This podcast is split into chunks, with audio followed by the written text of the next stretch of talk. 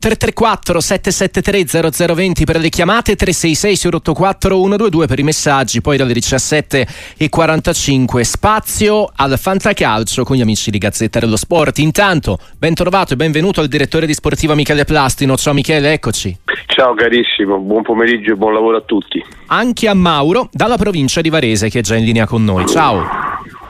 Sì buonasera. Io sono un allegriano e volevo parlare del mister Allegri. Chiaramente sono dispiaciuto del fatto che ultimamente eh, sono ritornate le critiche su di lui. Volevo sottoscrivere appieno quello che lui ha detto prima dell'ultima partita, quando ha detto che vincere 9 scudetti unicum, perché la Juve ne ha sempre vinti 2, 3 e basta, e quindi il suo lavoro è stato veramente straordinario visto le ultime stagioni si sono susseguite Milan, Napoli, Inter, quindi anche rivincere un solo anno lo scudetto è veramente difficile. La seconda cosa era su Vlaovic, no? sì. si diceva che Vlaovic non segnava, era colpa di Allegri, adesso Vlaovic è ritornato a segnare, ma purtroppo la difesa ha cominciato a prendere gol e questo è avvenuto in concomitanza del fatto che abbiamo perso terreno dall'Inter. Quindi come dice Allegri per vincere il campionato italiano bisogna sempre avere prima di tutto una difesa granitica e, e poi, poi un attacco eventualmente spune, eh. spumeggiante. Domanda chiarissima. Ciao Mauro. Michele, forse è la prima volta no, che un amico si presenta eh, dicendo di essere tifoso di un allenatore. ha detto sono allegrista. Ciao. Eh. Ma, ma, sai perché? Sai sì. perché? Perché tu lo sai anche meglio di me, no? Eh, eh, si, si, sono schierati proprio i partiti dentro sì, la Juve per questo sì. motivo, cioè nel senso eh, quelli che appunto eh, eh, ricordano comunque quello che ha fatto Allegri che non è poco nella Juve e quelli che proprio non lo sopportano e non si capisce neanche bene perché adesso al di là della qualità del gioco, non spumeggiante, tutto quello che ti pare, però Allegri credo che sia un allenatore molto considerato nel mondo, eh, non soltanto, eh, non soltanto in Italia. Poi anche a me piace, l'ho detto mille volte, mi piaceva più il suo maestro Galeone come giocava che non lui, però questa è, un, è, un, è una battuta. Eh, io credo che, vedi che cosa succede poi, eh, che quando si parteggia no? nel calcio soprattutto e quindi in questo caso è una fase del calcio, cioè sugli allenatori, è ovvio che sempre quando uno tifa non, non sta a guardare tutto, no?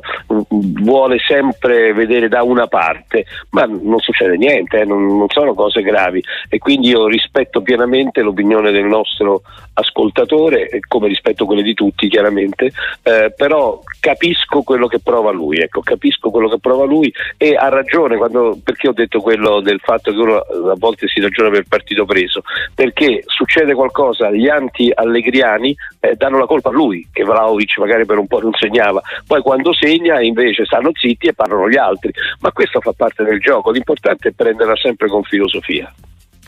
Allora, ti giro il messaggio, te lo traduco io, di Lorenzo che fa una foto alla Gazzetta di quest'oggi con eh, una pagina dedicata a Lecce Inter con mm, un box dove la Gazzetta definisce brutta abitudine quella di una squadra sconfitta eh, che si presenta al termine della partita sotto la curva per scusarsi, tra virgolette. Perché? E questo amico ti chiede cosa ne pensi di questa cosa, di questa riflessione, di questa, di questa scena che ciclicamente si vede sui, sui vari campi con la squadra che va sotto il settorino, sotto la curva a chiedere scusa dopo, dopo una sconfitta. Non è che succede sempre, succede no, spesso. Eh, eh, sì. Però voglio dire, voglio dire eh, ma perché l'hai tradotta? In che lingua parlava? che lingua aveva scritto? No, no, no semplicemente non era una domanda, no, aveva fatto la foto al giornale, sì, ti aveva chiesto e ti chiedeva che ne pensavi. Eh, allora, ti dico la verità, io laddove qualsiasi forma sia di rispetto a chi si sacrifica, spende soldi, va allo stadio e tifa per una squadra, mi piace, perché potrebbero anche farne a meno. Se lo hanno fatto è perché se lo sono sentita, perché probabilmente o l'allenatore o il capitano o i senatori hanno sollecitato tutto questo e che male c'è? Voglio dire, a parte che dire, perdere con l'Inter non, non c'è da scusarsi molto, eh, perché alla tutti dovrebbero andare a scusarci perché ci, a scusarsi perché ci perdono un po' tutte. Però voglio dire, questo atteggiamento di, eh, dire, di, di, umiltà nei confronti dei, dei, propri tifosi mi piace anche perché a Lecce hanno una grande tifoseria che riempie quasi sempre lo stadio, quindi perché no? Perché vederci una cosa negativa? Roberto da Imperia, ciao, buon pomeriggio. Non lo abbiamo, non lo abbiamo più e allora andiamo a Pistoia da Gianluca. Ciao Gianluca. Sì, buona, buonasera, buonasera, al direttore. Ma, eh, anch'io sono un allegriano, ma nel momento in sì. cui Allegri ha seguito Matuidi e Pjanic, purtroppo la Juve non ha questi giocatori e Allegri, ahimè, va in crisi con i giovani. C'è niente da fare. Locatelli è una mezzala e gioca da regista da tre anni. Ing è un esterno d'attacco, mi gioca terzino. Chiesa in nazionale fa l'ala e fa la seconda punta con Allegri. Cioè, fare esordire i giovani sì, mi ha fatti esordire, ma poi dopo questi giovani ho la sensazione che siano andati un po' tutti in crisi. Allora mi chiedo, la Juve fa, fa, un mercato pensando a quale guida tecnica? Perché Allegri, ahimè, nonostante lo stimo ci abbia messo la faccia lo scorso anno, non è in grado, signori miei. Ok, ciao Gianluca. Allora, Michele. intanto non è solo Allegri l'unico allenatore che magari chiede delle cose e gliene arrivano altre. Pensate alle dichiarazioni di Sarri che sono cicliche no? da questo punto di vista. Io avevo chiesto A e mi è arrivato X, avevo chiesto B e mi è arrivato Y, che non mi sembra un atteggiamento eh, molto in linea con la società no? quando è così, cioè si tira un po', un po fuori. Però voglio dire, eh, sai, se poi non, non, fai esordire i giovani se la prendono perché non fai esordire i giovani, se li fai esordire allora poi si, la critica è sul, sulla, mh, mm, come sono messi in campo, eccetera, ma io lo dico c- da centomila anni, voglio dire, è l'allenatore che ce l'ha tutti i giorni e lui sa dove metterli. E poi voglio dire, eh, questi giovani sta, che lui ha lanciato stanno facendo bene anche da altre parti, Rovella per esempio nella Lazio è diventato praticamente indispensabile, eh, per cui io credo che dovremmo valutare nei giudizi eh, sempre con un po' di apertura mentale, lo so che non è facile, vale anche per me, eh, perché a volte se c'è un pregiudizio ce l'hai, poi cerchi di levarlo, però ce l'hai. Però ecco, io credo che Allegri con la sua carriera, al di là del gioco non spumeggiante, abbia dimostrato di essere un allenatore che va per la maggiore. Abbiamo Roberto da Imperia, ciao, buon pomeriggio. Buon pomeriggio a tutti. Ciao. Volevo fare una domanda al signor Plastino. Prego. Signor Plastino, se lei tre anni fa fosse stato un dirigente della Juve, no? Che le mettevano sul piatto da una parte Bremer, Rabiot, Locatelli, Chiesa, Vlaovic uh-huh. e dall'altra parte le mettevano sul piatto Darmian, Acerbi, Cialanoglu, Mkhitaryan, Turan. Che avrebbe preso lei di di questi due gruppi di persone un po' di tre anni fa, non di adesso, perché qua qualcuno i giocatori li ha migliorati e qualcun altro li ha peggiorati. Mm. Cosa dice di questa, di questa, cosa? Ok, ciao, ciao Roberto. Allora, eh, que- questa è una domanda sui generis, non è mai successo, anche perché poi è difficile valutare un blocco, no? E infatti la mia risposta è che qualcuno l'avrebbe preso da una parte e qualcun altro l'avrebbe preso da un'altra, visti anche poi eh, visto l'andamento dei, dei, giocatori nei tempi successivi. Eh, eh però, di Juve Inter. Eh, eh sì, eh, sì, sì, sì. Eh, certo, certo. Oggi comunque Radio Juve. per il momento, non è radio sportiva. Per il momento sì, sentiamo Diego da Milano. Ciao Diego. Però ecco, avrei ah, preso un po' okay. di uno e un po' degli altri, quindi mi okay. dispiace, non voglio fare 0 a 0, però è la verità. ciao Diego, buon pomeriggio. Sì, ciao ragazzi, allora facciamo anche un po' di Radio Toro, non vai. solo Radio Juve. No, vai, vai. Una domanda, un, complimento, un, complimento innanzitutto a voi perché non ve l'ho mai detto, vi ascolto da quando siete nati, da quando siete planati in terra. È un complimento molto, molto, sentito a Michele che conosco da tanti anni e lo ritengo uno dei giornalisti più seri, competenti, ma soprattutto, che non è poco, molto educato e pacato. Una domanda, grazie, veloce, a Michele, una domanda veloce a Michele sul mio Torino. Io sono disarmato, ho visto la partita che abbiamo perso contro la Lazio, che abbiamo tra virgolette dominato la partita di ieri, non so se Michele l'hai vista, sì, contro sì. la Roma, non dico, non dico che l'abbiamo dominato, ma come si fa avere un autolesionismo del genere, cosa ne pensi di questa squadra che ogni anno, da tantissimi anni, quando c'è una sorta di svolta, cadiamo per terra. Vi ringrazio vi ascolto per radio, grazie. Ciao Diego. Allora, intanto grazie Diego per le belle, per le belle parole. Eh, ti deludo dicendo che noi, io personalmente non sono atterrato e planato a radio sportiva anche perché io preferisco il treno all'aereo vecchie fobie no scherzo ovviamente allora sul Torino guarda eh, vedi non voglio semplificare le cose perché hai ragione tu su queste due partite cioè, però tu parli di autolesionismo, io parlerei anche di un'altra cosa, l'ho detto tante volte, ci sono momenti fortunati e momenti sfortunati. In questo momento, in queste due partite, dimmi tu se il Torino ha avuto fortuna. Eh no, non l'ha avuta, perché con un pizzico di fortuna poteva avere due risultati positivi addirittura una la poteva addirittura anche vincere, l'altra almeno la poteva pareggiare. E per cui, sai, è così, eh? è nel calcio, sta, è nello sport in assoluto, ma nel calcio ancora di più perché quante volte avrai sentito dire, caro amico, eh, a volte per un centimetro la palla va sul palo e non va dentro. È così, è così. Poi magari arriverà un momento che è tutto sì, e questo te lo auguro per il tuo toro che io ho comunque sempre apprezzato sentimentalmente. Cesare, restando a Milano, ciao, buon pomeriggio. Buon pomeriggio, eh, non ci sono aggettivi per dire quanto ci fate compagnia in, eh, in tutta la, la giornata con i vostri collaboratori. Allora parliamo ancora di Juventus. Io sono un pacato juventino dai tempi di, non si spaventi direttore, Buccinelli, Jansen, Prest, Boniperti dai tempi di Carosio come mi raccontava per radio le gesta di Muccinelli. Ecco perché da milanese doc sono diventato juventino. Mm. Detto questo, sì. eh, darei fra virgolette un consiglio ai dirigenti juventini. Non comprate più giocatori della Fiorentina. Eh. Parlo di me, Bernardeschi, Chiesa, tutti flop pagati l'ira di Dio su Vlaovic, punto di domanda, con quello che è stato pagato e con quello che verrà a costare, ci, ci, ne, ne, riparleremo fra qualche tempo. Vi ringrazio okay. della pazienza Ciao. e della gentilezza e vi ascolto per radio. Ciao Cesare, buona, buonasera. Allora, grazie, grazie Cesare. Eh, a, a, dopo la prima parte, la seconda eh, non, non, mi, non, ho capito molto bene. Cioè, poi, poi, parlo di Muccinelli, ma poi ha detto un'altra cosa. Ah, della Fiorentina, vero? Sì, dei calciatori eh, vabbè, com- comprati sì. dalla Fiorentina. Ecco, eh, ha bocciato sì, Bernardeschi, ha già bocciato Chiesa, mette il punto interrogativo però, su Vlaovic, ma non mi sembra ottimista. però, però eh, andiamo indietro nel tempo. Quante volte anche questo? Mi dispiace se, se sono ripetitivo, ma sai, quando l'argomento è lo stesso eh, non cambia facilmente l'opinione. Per carità, eh, si può cambiare opinione, anzi anche a volte segno, l'incoerenza ho sempre detto che a volte segno di apertura e di intelligenza, eh, però su certi argomenti è chiaro che ridico la stessa cosa, andiamo indietro nel tempo. Io Bernardeschi l'avrei sempre preso per la mia squadra, io Chiesa l'avrei sempre preso nella mia squadra. Poi è ovvio che non sempre tutte le ciambelle riescono col buco, però termino con questo bellissimo ricordo che lui ha avuto che tu non hai potuto vivere. Uh, Muccinelli era un giocatore piccolissimo, piccolissimo, eh, però non lo prendevi mai, non lo prendevi mai. Si scherzava dicendo che lui, siccome era molto bravo nei dribbling ed essendo molto piccolo, a volte passava in mezzo alle gambe degli avversari, non il pallone, lui. Ma eh, per me è un ricordo molto piacevole perché poi Muccinelli è stato uno dei miei eroi da bambino perché ha giocato poi nel, nella Lazio, per cui lo, lo adoravo, cioè quel Muccinelli lo adoravo per cui mi ha fatto piacere questo ricordo di questo uh, campione della Juventus uh, molto spesso dimenticato.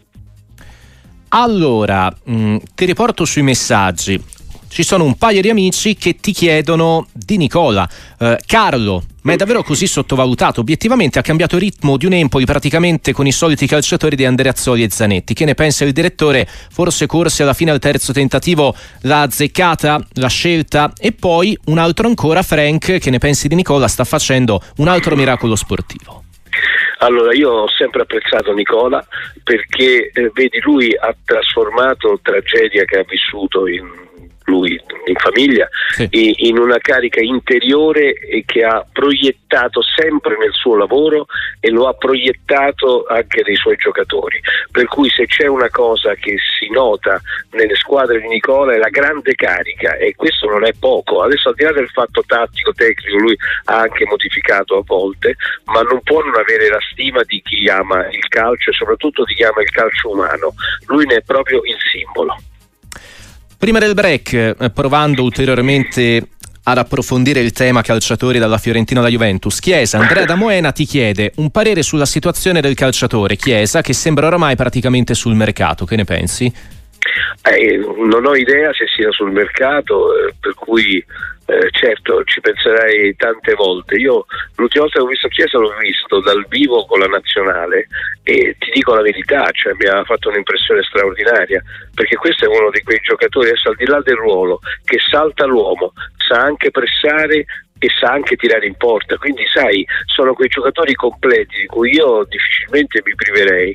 Poi eh, è chiaro che va inserito in un certo meccanismo e non sempre qui le cose poi funzionano. Comunque sia, anch'io quindi rispondo anche a una cosa che era stata sì. chiesta prima, io lo vedo largo, non lo vedo vicino alla punta, mai, uh-huh. mai. Lo vedo un giocatore largo che può giocare perfettamente col 4-3-3, perché col 4-3-3 lui va anche ad aggredire alto, ripiega perché sa ripiegare, ma soprattutto avendo un bel dribbling il, il suo avversario in quel momento non sa se va dritto per poi crossare o se converge al centro centro per fare assist o tirare in porta, perché comunque lui è in grado sempre di saltare, di saltare l'uomo. Me lo sono studiato bene, proprio ero basso in tribuna in quella, in quella partita, che poi tra l'altro mi, mi collegai anche con, con la radio. Eh, ti dico, eh, per me è un giocatore fortissimo, poi, poi ogni, ogni, ogni partita fa storia a sé. Donato dalla provincia di Napoli, ciao Donato.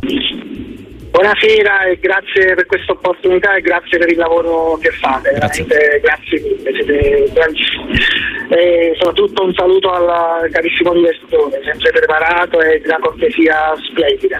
Uh, giusto un, un, suo parere sulla situazione Napoli. Sì. Diciamo che tra noi tifosi si discute spesso su chi possa essere responsabile di questa situazione e la colpa nel 90% dei casi viene fatta ricadere sul, presidente dei Laurenti. Sì. Uh, ma è, è, solo una mia impressione, il colpevole principale è da ricercare se, nei giocatori, perché o riteniamo che questi giocatori l'anno scorso abbiano tutti overperformato. Mato, sì o vogliamo attribuire tutti i meriti dello scudetto a Mr. Spalletti, che sempre ringrazieremo, perché non può essere che i giocatori si siano così evaporizzati all'improvviso. E poi un parere del direttore, se lo conosce, sul portiere della Juve Stabia, Tiam, che eh, mi sembra veramente un grandissimo portiere. Grazie. Ciao Donato, grazie a te. Michele. Allora, eh, partiamo dall'ultimo, sì, ho delle ottime referenze perché ho miei amici eh, che, che, sono a Castellammare che, e quindi per uh, abitudine così le uh, seguo capito? Approfitto per salutare intanto Nicola, perché si chiama così il mio amico di Castellammare, ah, okay. uh-huh. non Nicola allenatore. Eh, infatti, sì, parlavamo so prima, ti ho confuso. sì, lo so, immag- immaginavo. Uh, poi conosco la proprietà perché così, uh-huh. ombrelloni vicino al mare, quindi uh, una buona dirigenza um, eh, e, e, comunque un, un, bel portiere, certamente un bel portiere. Quindi per quello che riguarda il Napoli, sì. anche questo, quante volte l'abbiamo detto, eh, ci sono varie componenti componenti che hanno creato questo stato di disagio e di confusione dopo l'altro anno. L'altro anno è stato un anno straordinario. Purtroppo l'essere andato via eh, Spalletti ha, ha, creato il caos. Perché? Perché comunque sia, quante volte mi hai sentito dire che evidentemente i giocatori hanno, si sono sentiti appagati proprio da questo? Perché? Cioè, se lui è andato via è perché probabilmente non credeva di poter ripetere tutto questo, al di là di quelle che può essere qualche bega con De Laurentiis che, che non è stata mai ben accertata. Poi andava via Kim, cioè, c'erano vari elementi e, e poi è arrivato Garcia che evidentemente poi non ha legato e quello ha creato ancora di più un vuoto dentro i giocatori e che poi Mazzari non è riuscito a colmare, magari lo ha fatto a livello di grinta, di coesione, ma poi cambiando completamente il gioco o tentando di fare il vecchio senza averlo mai provato nella sua vita, il 4-3-3. Per cui adesso forse qualcosa si potrà vedere un po' migliorata, uh-huh. eh, però certo tutto questo ha creato una confusione immane nel Napoli, nel, nella società, nei giocatori, nello staff e purtroppo anche nel pubblico che si è sentito un, un po' tradito e disamorato. Allora, un amico ti chiede che ne pensi dell'esperienza di Belotti alla Fiorentina. Un altro ti chiede, Giovanni, se è finito il ciclo di Sarri alla Lazio e se può arrivare Sergio con Seisao in biancoceleste. Oh mamma mia, che, mm. che fantasia. allora, allora eh, Belotti, beh, eh, Eh, io devo dire e confessare che ho sempre avuto un debole per questo giocatore, anche quando poi al Toro insieme a Immobile, perché? Perché è un giocatore che dà sempre tutto, sempre dà tutto Immobile e quindi da questo punto di vista è un, Immobile, scusami Bellotti, sì, per sì. cui mi piace molto e poi è uno che sa fare molte cose perché comunque la sua grinta lo porta a inserirsi sempre, anche se poi c'è una squadra che pressa, lui lo sa fare, eh, ha un bel tiro, è anche un opportunista, per cui per me ha, ha avuto meno d- nella carriera di quello che meritava e, e, vedrai che magari a Firenze trova l'ambiente giusto e anche l'allenatore giusto. Su Confensao non ho, non ho proprio idea, anche perché credo che adesso eh, le sue valutazioni siano diverse, quindi costi, costa molto. Certo è una cosa che entusiasmerebbe a livello affettivo la, la tifoseria. Uh-huh. E Sarri, sai, eh, siamo lì da, da, un po' di tempo perché eh, ogni tanto va bene, l'altro anno la squadra è andata bene, poi va in crisi, si comincia a parlare di lui o che si dimette o che va via, eh, c'è un contratto in corso, eh, però voglio dire quelle sue dichiarazioni, quello che dicevo prima, no? io ho chiesto A e mi hanno dato X, non è che eh. giovano molto al rapporto, ecco tutto qui. Mm. Walter da Torino, ciao, benvenuto. Ciao, uh, complimenti per la trasmissione, un saluto al direttore Michele. Io volevo soltanto chiedere una sua opinione. Io sono un interista che abita a Torino, però interista da tanti anni. Volevo chiedere, forse è una mia impressione, o credo che dal 2010, l'ultima volta che è stato vinto il triplete, l'Inter mi sembra quest'anno forte ma molto più forte di quella squadra. Cosa ne pensa il direttore? Grazie, ascolto. Ciao Walter. Scusami, eh, di quale squadra che non ho capito perché era andata via un attimo. L'Inter di oggi è più forte di quella del triplete? Ah, guarda, è tutto sempre rapportabile, nel senso che in questo, in questo momento, in questa fase, come Rosa è certamente una squadra fortissima. Eh, però non scherziamo, eh. anche quella è una grande squadra. Metto, oggi è la giornata dei, dei, dei miei 0-0, perché faccio un altro X. allora, vediamo eh, se, se, andiamo sul risultato netto con la domanda di Ale da Novara che ti chiede buongiorno, che ne pensate del dribbling? Questo sconosciuto, che rimpianti? Insomma, secondo lui non si dribbla più e in effetti è vero, molti numeri insomma ci dicono che si va in una certa direzione, restano no, alcuni calciatori che, eh, che lo fanno, no, il proprio fondamentale di riferimento, ma tu che ne pensi insomma di questa evoluzione che privilegia altri, altri fondamentali rispetto a quello? Allora, eh, vedi, il discorso è, è, di altro tipo, mm, mm. perché se vai indietro, indietro nel tempo è chiaro che c'erano, eh, c'erano, c'era un termine, noi ci, ci, giochiamo sui termini antichi che non si usano più, no? ci scherziamo sempre sì. all'interno della redazione, All, all'epoca esistevano i driblomani, sì. quante volte, anche quando poi giocavi a livello dilettantistico nelle giovanili c'era un allenatore che diceva eh questo sì, ma tu sei troppo driblomane, cioè cerca di passare la palla, no? all'epoca sì, addirittura c'era una cosa al contrario. No, ma poi ricordo perché... anche quando ero piccolo c'era la categoria dei calciatori che non la passavano. Adesso questa critica insomma non si sente più in effetti. Eh no, perché eh. sai, bene o male adesso è un po' tutto schematizzato, sì, sì.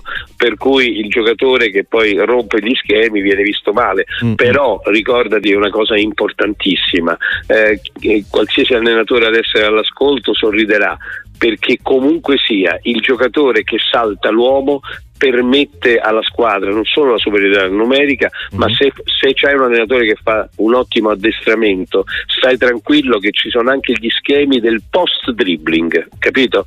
Poi la cosa fondamentale nel dribbling, anche qui una volta lo raccontai, fu la frase famosa che mi disse Savoldi tanti anni fa, eh. perché in una partita così amichevole, eccetera, lo vidi dribblare molto bene e invece in campo lui non dribblava mai e gli dissi ma perché non dribbli mai? Perché io dribblo solo in necessità. Questa è la frase che mi è rimasta scolpita nella memoria. Eh, però ecco, è, è, vero perché non se ne vedono tantissimi, però alcuni ci sono. Pensa, pensa a Chiesa, pensa a Felipe Anderson, nella Lazio anche Zaccagni, ci sono giocatori che comunque le house, sono giocatori che dribblano, eh. è un po' meno di non ci sono i driblomani, ecco, questo sì, mi piace di usare i termini. Il famoso dai. veneziano, ci ricordano in molti via messaggio. Iari da Legnano, Max da Como, anche oh, Roberto dal Nebraska, pensa tu, addirittura dagli States, che citano appunto il veneziano con il calciatore che, che non la passava, insomma. Andiamo in provincia di Lucca adesso, torniamo in Italia con Stefano, ciao. Ciao, buona serata e complimenti per la trasmissione. È un onore poter parlare con voi. Grazie. Volevo dire due considerazioni. La prima è che, essendo tifoso juventino, io per l'ennesima volta sono stufo di vedere che la Juve su Facebook, su, su, Instagram, su altri social ci siano gli altri allegri e i pro allegri e secondo me per colpa dei social uh-huh. appunto il tifoso juventino è diventato lo zimbello italiano uh-huh. e non voglio immaginare se Facebook o Instagram fosse nato 40 anni fa quando sono nato io. E eh. poi la seconda domanda, visto che sono appassionato un po' di box per via della ah. serie di Rocky Balboa, dategli un titolo italiano, europeo o mondiale ad un ragazzo italiano giovane che io ho visto nascere e ho visto crescere e che si chiama Gioele Pierini. Vi ringrazio e buon proseguimento di serata. Ciao, ciao, ciao Stefano. Michele. Allora, eh, è da un po' di tempo che mi fanno fare i viaggi nel passato, perché soprattutto da, da più giovane anch'io ero un appassionato. Eh eh, di box perché ogni tanto sempre il mio papà mi portava anche con i rimproveri di mamma al Palazzo dello Sport a Roma dove c'erano dei grandi campioni all'epoca che riempivano i, i palazzi, nel senso eh, faccio l'esempio so, di, di Popolo, adesso mi viene in mente lui, eh, Rinaldi, erano, erano quell'epoca in cui eh, veramente la folla quasi da stadio andava a vedere l'incontro di box. Adesso mi prendo per buona appunto la sua eh, segnalazione e vedremo.